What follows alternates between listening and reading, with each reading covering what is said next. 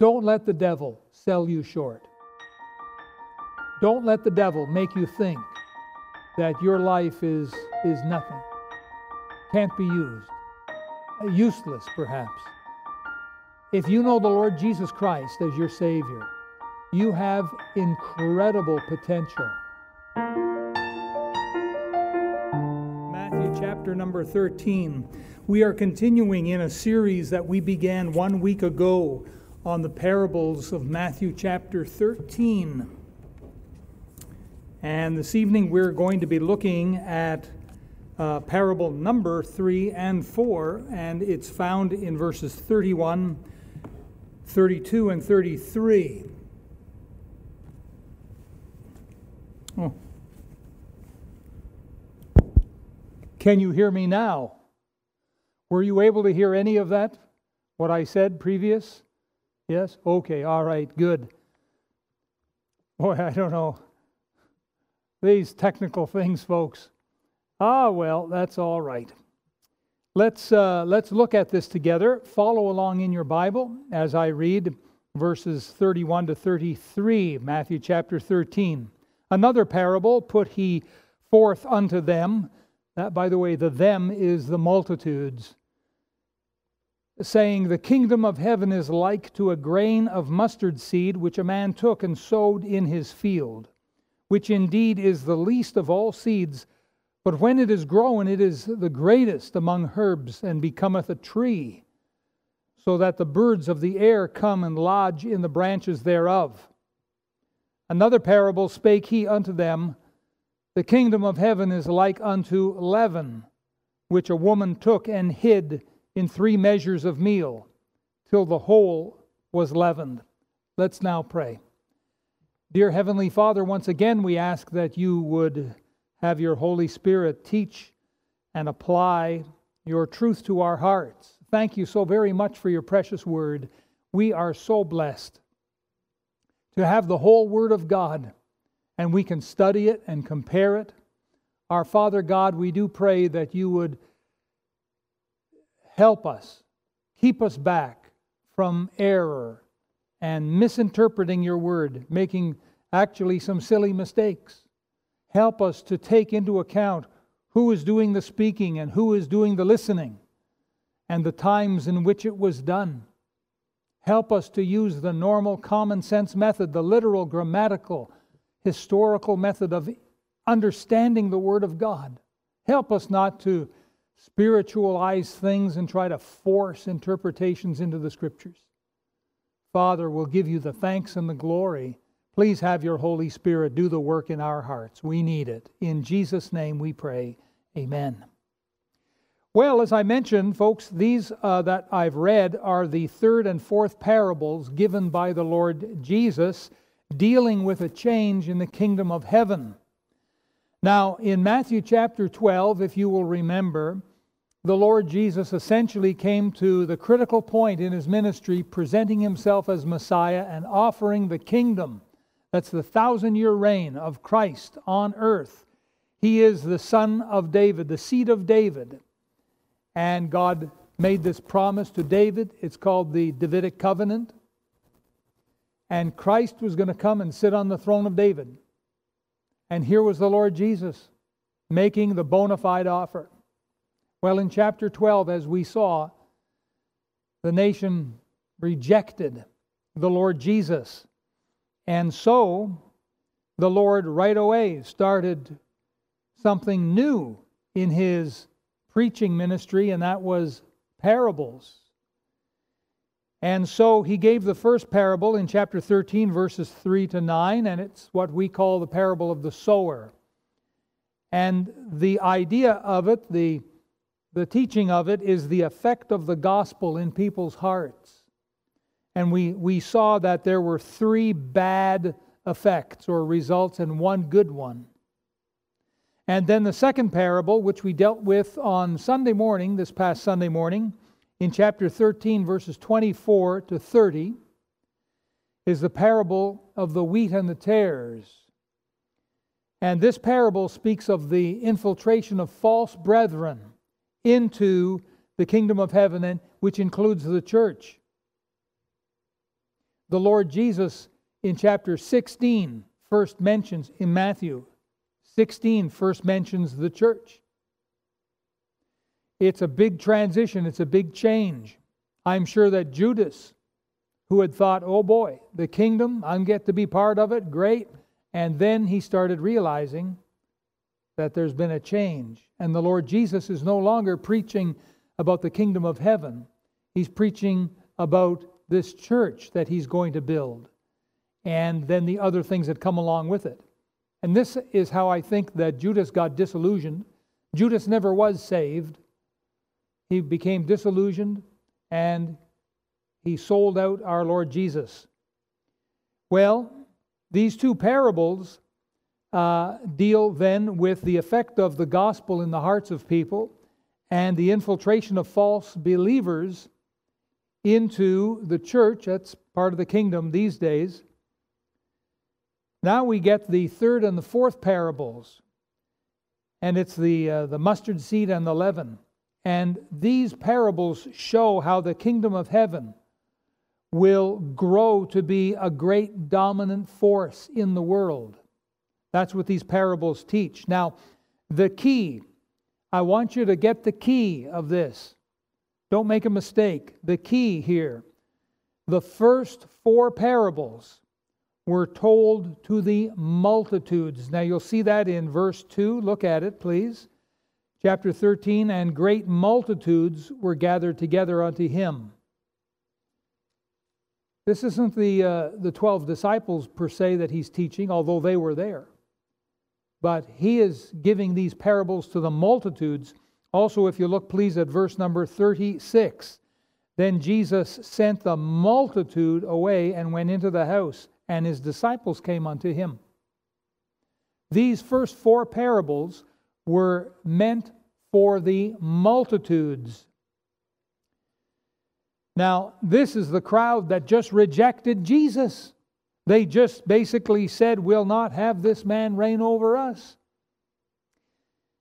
Now, if you look at verse 43, uh,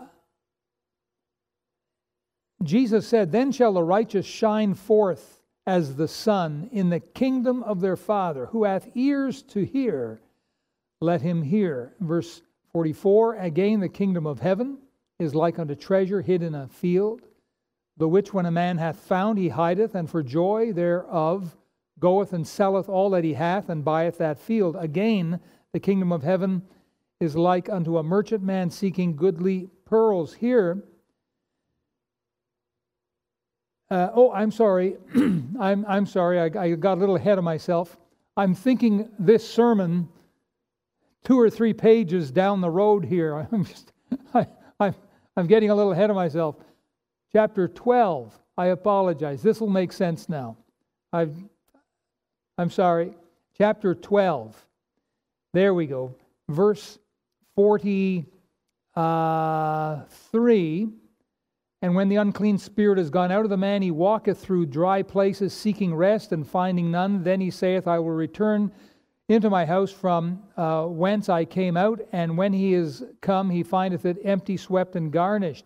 Then he goeth and taketh with himself seven other spirits more wicked than himself, and they enter in and dwell there, and the last state of that man is worse than the first. Even so shall it be also unto this wicked generation, Jesus said to the people that just re- rejected him.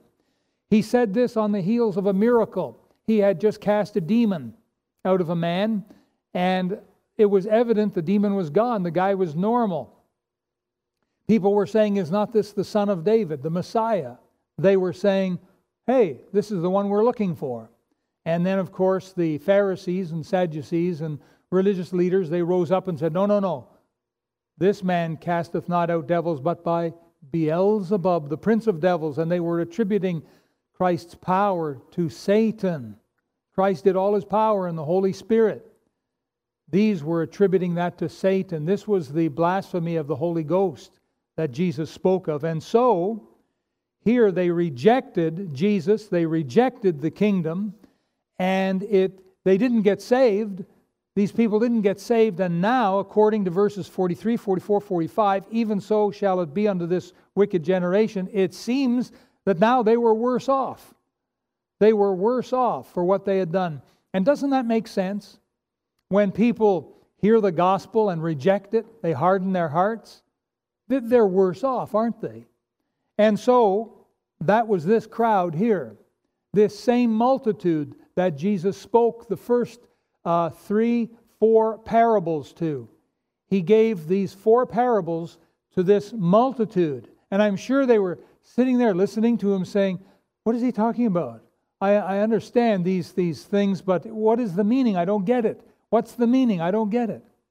The last three parables were given to the disciples. In this chapter, you have seven parables.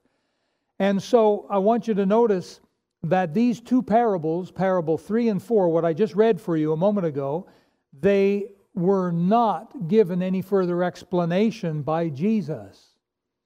The first parables were given further explanation by Jesus, but these were not given an explanation by Jesus, and you might wonder why. Well, if you look at verse 51, chapter 13, and verse number 51, uh, Jesus saith unto them, Have ye understood all these things? They say unto him, Yea, Lord. So apparently the disciples did have understanding. They didn't need any further explanation. They understood that the mustard seed, what it meant, and the, the leaven and what it meant. Now, the first parable, the parable of the sower, the seed got wasted on three out of four places. And of course, there are many um, false professions of faith that we can see from the first parable. A lot of people would be quick, perhaps, to, to pray the sinner's prayer or to accept Jesus, but they never really do and their false professions. Then the second parable, the wheat and the tares, we see that there will be many false believers amongst true believers. This is the, the tares amongst the wheat. And now in verses 31 and 32, we have the mustard seed. And the idea here is this tiny little seed gets sown in a field, and it grows and grows and becomes this large, large tree. Christ's kingdom was going to grow. But the emphasis here, and watch it carefully, the emphasis is on the results. It's not so much on the tiny mustard seed, it's not so much on the large tree that it, it became, but the emphasis is on the results. What happened after it starts becoming a tree? And what happens is the birds of the air came and lodged in the branches. And Christianity has literally become, all over the world these days, a roosting place of every foul spirit, if you will, and false believer. There is unbelievable amounts of insanity going on under so called Christianity. And some of it is absolutely twisted, absolutely perverted, absolutely wicked. There are so many men on the, uh, the TV and doing crusades only in it for the money. They're living lifestyles of multimillionaires. They're claiming some of the most insane, crazy things ever. And the charismatic movement is fueling a lot of this. I think also there's a general sense of, of um, rebellion in people's hearts worldwide, and this is playing a big part also in Christianity today. It has literally become a, a roosting place. You know, in Revelation chapter 18, and I'm just going to turn there now, I want you to see another analogy here of these uh, birds and so on. We saw birds in Matthew 13, and in Matthew 18, we're looking at Babylon the Great. Now, these are not exactly the same. Babylon the Great is not the same as, as this mustard seed that grew into a, a tree. It's talking about the kingdom of heaven. Kingdom of heaven, Babylon the Great, they are not equal. They are not the same. That's not what I'm saying. But I am looking at the birds, at the birds. And in chapter 18 of Revelation, in verse 2, it says, uh, And he cried mightily with a strong voice, saying, Babylon the Great is fallen, is fallen, and is become the habitation of devils, and the hold of every foul spirit and a cage of every unclean and hateful bird. That's a pretty horrible situation. And this seems to be the sort of thing we are seeing in Matthew 13 with all of these birds coming. Um, this, uh, this, what I'm telling you here, is, is not a, a, a lone soul interpretation by me. This is a, a common belief amongst conservative Bible scholars. I know that there's a few different uh, interpretations of what this, this could be, but uh, I'm, I'm telling you what I believe it to be. That uh, this tiny seed sown into the field, and it's to represent the kingdom of heaven, and it grows up, and all these birds. I mean, the tree is polluted with the birds. There's no mention here of the tree and the fruit and all that. It's because the emphasis on look what's happened. All of these birds have come and are, are roosting, if you will. And we find a similar analogy with Babylon the Great. All of these birds came and, and dwelt there. And so we have today amongst Christianity, we've got all kinds of isms. We've got the JWs, and they're worldwide. We've got the Mormons, they're worldwide with all, and these, these are Christian cults because they deny the deity of Jesus Christ, they're denying the existence of hell, and they're, de- they're denying the, the personality of the Holy Spirit and cardinal beliefs like that, and yet they call themselves Christians, and it's like they're roosting in the tree. I mentioned also the charismatics, and the charismatics are, are trying to one upmanship uh, each other, and they're getting wilder and wilder and wilder. And of course, we have those who are trying to, uh, to change God's original design of human sexuality, and these ones are also crowding in and taking over churches as well. We have the New Agers who are bringing all of their philosophy and their music and so on into the church. And of course, the rock and rollers and so on. We've got a lot of worldly things going. And the kingdom of heaven, the idea is that the tiny, tiny seed became something great, which Christianity has become worldwide. For 2,000 years, it's, it's just gotten bigger and bigger. But look at it these days. And there's all kinds of insanity in there. And people are not content with the Word of God and with preaching the hymns of God or, or singing the hymns of God. They've got to get more worldly and more crazy. And that's what we have happening. This, this church, so called church, uh, Hillsong, is worldwide. And they've turned their church into a circus. And in America, there's two very prominent Hillsong churches that uh, have been involved in carnality and all kinds of adultery and so on. And this is a common, there's a ton of this that happens behind the scenes that we never see. A good book that we have in our church library is um, by a guy who used to be involved with this uh, CCM music, Christian, contemporary Christian music.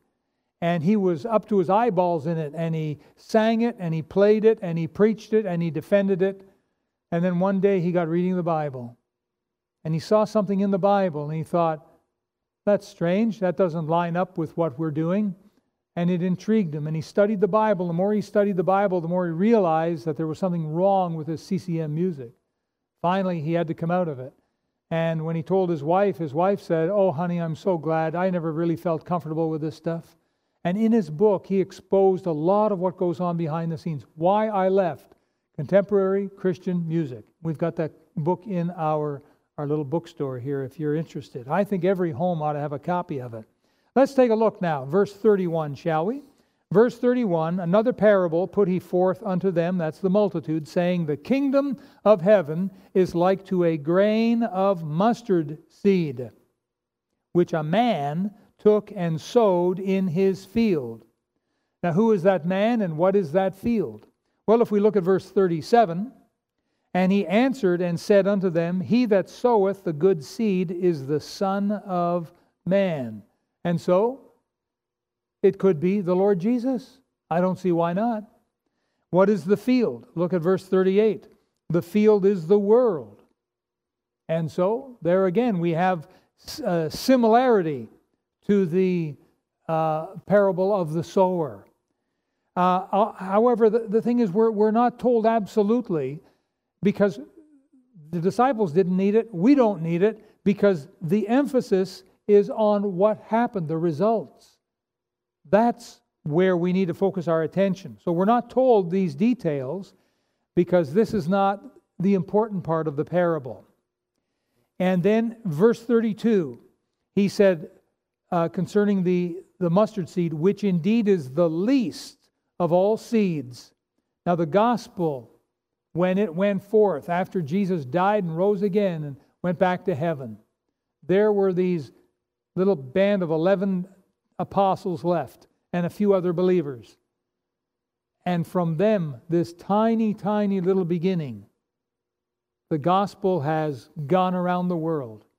And there are so many people that have been saved over the last 2,000 years because of it. It truly has become so big. So, verse 32 the mustard seed is the least of all, but when it is grown, it is the greatest among herbs and becometh a tree.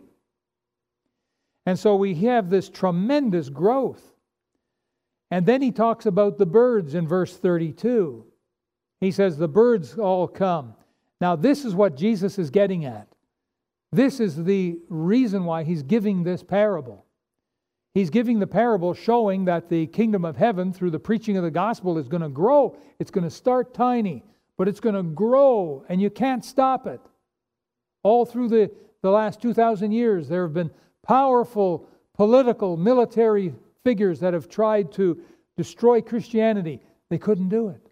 They couldn't do it. Instead, it's grown and grown. The Roman Empire tried for the first 300 years to destroy Christianity. They couldn't do it. And finally, the Christians won. And Rome declared Christianity the legal state religion. And it grew and grew and grew. But along with that growth came all of the birds, all of the things that really you kind of don't want in the tree there. But this is what Jesus is getting at. And the unsaved multitudes would end up in the branches of the kingdom of heaven and not really part of it, but sort of in the branches. Now, the fascinating thing for me, and maybe for you too, is how this tiny, tiny seed, if you've ever seen a, a mustard seed, it is small. It is really small. And how that it can become something big. I'm reminded of a, a miracle Jesus did in chapter 14 uh, of Matthew, the very next chapter, where the Lord Jesus fed 5,000 men, plus women, plus children, with a little boy's lunch. How the Lord Jesus took something so small, a lunch that was sufficient for a little boy, but not for a grown man, let alone a multitude of grown men and women.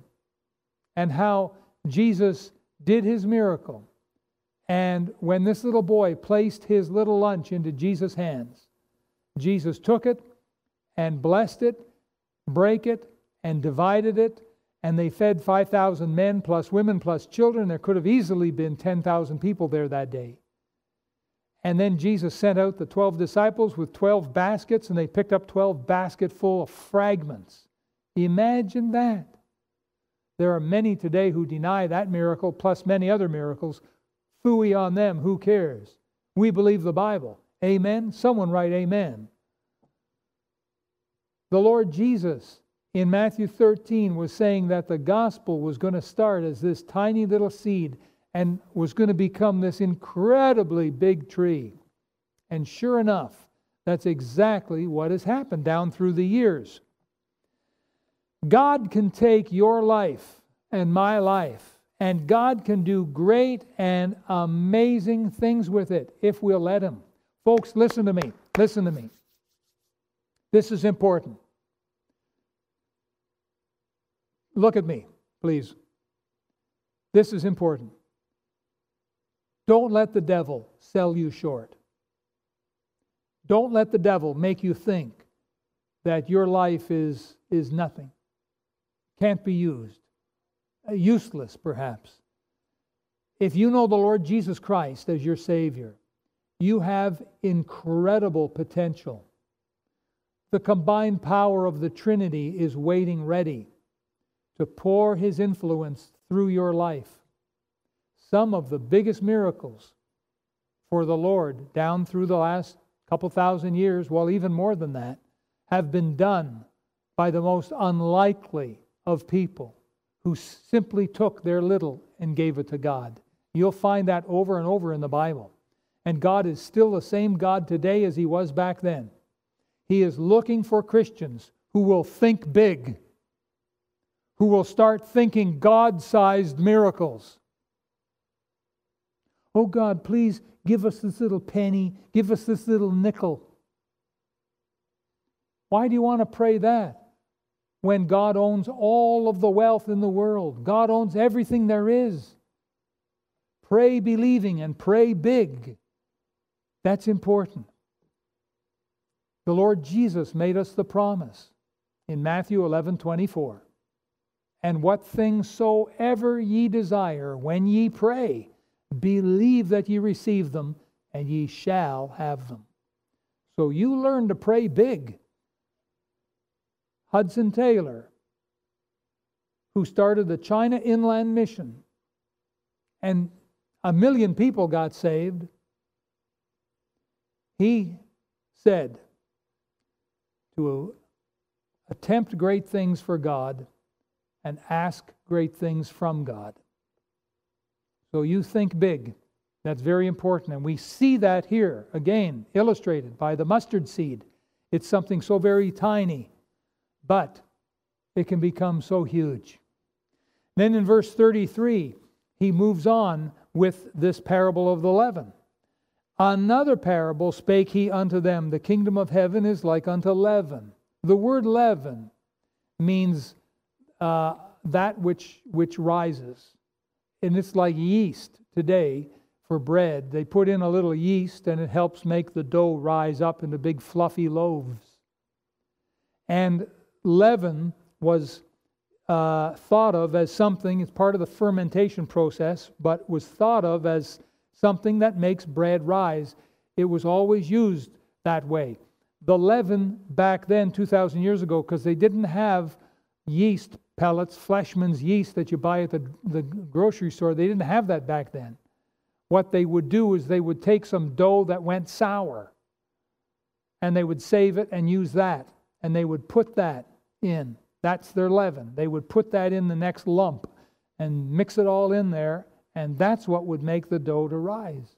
They would use sourdough. That's how they would do it. Now, this word leaven is used, oh, around 86 times, give or take, in the Bible.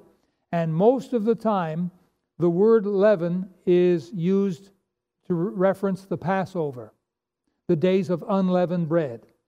Um, also, it's used to describe a principle of sin. In 1 Corinthians chapter 5, verse 7, Paul wrote about purging out therefore the old leaven, that ye may be a new lump, as ye are unleavened. The idea of getting rid of sin. Now, there are many good Bible scholars who believe that this parable uh, talks about the church becoming corrupt. But I don't think that's the case. I disagree. Now, the previous parable might speak of that. Someone might interpret the mustard seed, uh, you know, when all of the birds and everything corrupting the church. They, they, they might be able to get that idea out of there, but I don't think out of this one here, I don't think that's the idea. The idea is not that the church is going to become corrupt. Someone puts in, a lady puts a little leaven till the whole thing is leavened. And some people say, well, that means the principle of sin and the whole church becomes sinful. And I don't believe so. Uh, I see this parable teaching the ultimate triumph of Christ's kingdom. I think that is what Jesus is saying. It will ultimately triumph. Here's, I'll, I'll give you some reasons for it. Reason number one if the leaven in verse 32 was evil. So if Jesus was saying that the church and the kingdom and all that was ultimately going to become evil, then what Jesus did is he just called his own kingdom evil. And I don't think he did that. I don't think so at all. Nowhere in the Bible does God ever refer to his kingdom as evil. You find me a place where God refers to his kingdom as evil. It's not there. So that's reason number one. Reason number two is the disciples understood leaven to refer to normal bread. And so when Jesus said the kingdom of heaven is like a woman who uh, uh, uh, took the leaven, hid it in three measures of meal till the whole was leavened. Look at chapter 16. Turn to the right. Chapter number 16, please. And verse number 5. And when his disciples were come to the other side, they had forgotten to take bread. Then, verse 6 Jesus said unto them, Take heed and beware of the leaven of the Pharisees and of the Sadducees. And they reasoned among themselves, saying, It is because we have taken no bread. And so in chapter 13, that was chapter 16 I read you from. Chapter 13, the disciples were thinking bread, thinking bread, and they said that they understood. If they hadn't have understood, the Lord would have known, He would have corrected them. Like in chapter 16, they didn't understand what He was saying, He corrected them. Here, they said they understood, He didn't correct them because they understood right. And so the disciples understood leaven to refer to bread. The making of bread was a normal, normal, everyday process in Israel, done hundreds of thousands of times. And so um, it says three measures. You say, well, what could that be? Well, again, it would have been a common thing. His audience would have heard this and would have understood it as something very common. Now, the three measures, someone uh, has um, equaled a measure to a gallon, so possibly three gallon size. Possibly it's talking about enough bread for the family for a day or for a couple of days. You can't read too much into that part. But reason number three is that we know that Christ's kingdom will eventually take over the entire world in the millennial kingdom. It's already huge now, but in the millennial kingdom, after the tribulation, it'll take over the entire world. That's what Isaiah chapter 11 is all about, where the lion and the lamb lay down together. Those wonderful millennial kingdom conditions will come, and there will be peace flowing like a river, and people will swarm to come up to Jerusalem and to be taught of the Lord. It's going to be a wonderful, wonderful time to live, the millennial kingdom. And this is part of the kingdom of heaven. Reason number four is that it fits the context. It fits the context of what Jesus was saying to the multitudes who had just rejected him and rejected the kingdom. Parable number one the sower. Three bad hearts to one good heart. Parable number two the tares, the infiltration of false believers. Parable number three the mustard seed. It's going to be big.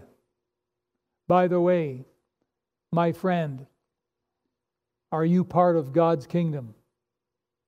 And parable number four, the leaven. And the, the kingdom will eventually take over. And so you see this progression in these four parables. But you know, sadly, as I mentioned on Sunday, many will be left behind.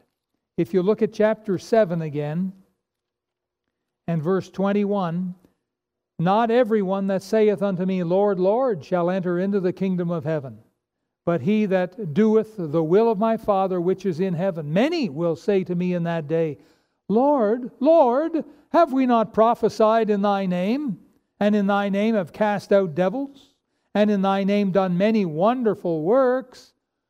And then will I profess unto them, I never knew you. Depart from me, ye that work iniquity any kind of Christian work done outside of Jesus Christ is iniquity in the eyes of God. When the unsaved start trying to do the works that saved people are called to do. For them, it becomes iniquity. It's pretty sad, but I think the day is coming quickly where there's a shaking going on. This COVID business has been shaking the world. I think a lot of churches are getting shaken. And there's a lot of unbelievers who are stop, stopping their church attendance.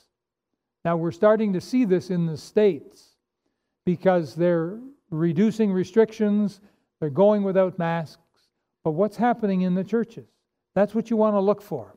What's happening? Some churches that used to have thousands or perhaps hundreds, what are they doing? What's happening now? Are they still churches of thousands? Maybe they, the churches of thousands have fallen to churches of hundreds.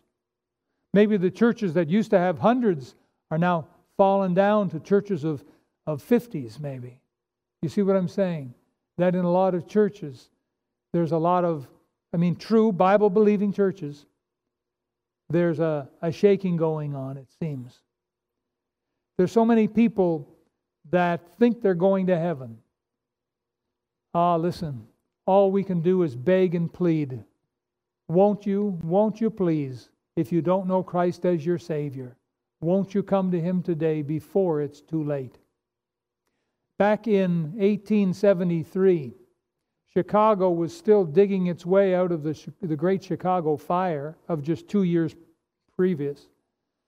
But they did something bold. They had a uh, big industrial fair and uh, something interesting happened. Now, I got some pictures to show you. Are we ready with this? Uh, can I control it with this? All right, let's see what happens. There we are. This is um, an advertisement for the Grand Exposition, and it was in 1873 in Chicago. And remember that uh, a third, anyhow, 30, 33% or something, of Chicago had gone up in flames. And they built this amazing building. They were getting themselves back on their feet. And they had a grand exposition. And people got excited about this. They built this phenomenal building. Uh, there we are. There's another uh, drawing of it, at least, anyhow. And uh, off in the uh, the distance there, you can see what is actually Lake Michigan, sort of off to the right. And this monster, huge, big building held a lot of different things, um, modern things back in, in the 1870s. Another picture here. Now, there's an actual photograph taken of the building from another angle, and you can see Lake Michigan to the right. But this um, large, large building, it lasted about 20 years, and I think they took it down. They put up another big monster building. Now, there's a picture that shows you what the building looked like in a diagram, looking down from the top. There's Lake Michigan at the top. Now, notice in the center. Within the center, they had this central dome and this is what I want to direct your attention to. Take another look here inside. This is what I want you to see. This is under that great central dome, and if you look carefully, what you're looking at in the very center of the picture is a fountain. And there was a large, gorgeous fountain. And tens of thousands of people were coming and visiting this large building for the, the, the display. And at this fountain, two Christians met. One of them was a famous songwriter and his friend. And they were going to split up and explore the building. And the friend said to him, Will you meet me at the fountain when you're done? Will you meet me at the fountain? And Philip Bliss heard his friend say those words Meet me at the fountain. And what he did was he wrote a, a gospel song. And the gospel song goes like this Will you meet me at the fountain when I reach the glory land? Will you meet me at the fountain? Shall I clasp your friendly hand? Other friends will give you welcome, other loving voices cheer. There, there'll be music at the fountain. Will you, will you meet me there? And so that's how that hymn, that gospel hymn, got started. Will you meet me at the fountain? You know, they say up in heaven, there's a golden fountain. And the question is, will you meet me at the fountain?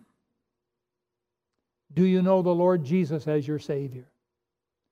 Folks, we've been talking about these parables in Matthew chapter 13. We've come through four parables now. And we've seen how the sower sows and the results bad, bad, bad, good. Then we saw how another farmer sowed his field and an enemy came and threw tares in there, the horrible tares. And we see the infiltration of unbelievers into the kingdom of heaven. And then, of course, we see the, the mustard seed, how the kingdom of heaven grew large and got infested with all these birds. I mean, very big. And then finally, the leaven, where the kingdom of heaven will take over the whole world. It is going to happen. But you won't be part of it if you're not saved. So, will you meet me at the fountain? Let's pray together. Our Heavenly Father, we thank you for the scriptures tonight. We thank you so very much for these parables and what Jesus taught us. We ask you, dear Father, that you would work in the hearts of all who watch or listen to this message or the series on the parables. Lord, I pray that if they're not saved, if there's any not saved, and I think that connected with our church, we have a few that are not yet born again. And Father God, I pray earnestly with all my heart, Lord, open the eyes of their understanding that they may run to Jesus tonight. Amen. And Father, help us who are saved to be constantly praying for lost people constantly doing everything we can, and that includes the sowing of seeds on Saturdays, coming and helping to put gospel literature into mailboxes. Lord, help us to do even that. And we'll praise you with all our hearts in Jesus' name. Amen. Thank you for watching the message today. We invite you to join us again every Sunday and Wednesday for more inspiring messages from God's Word.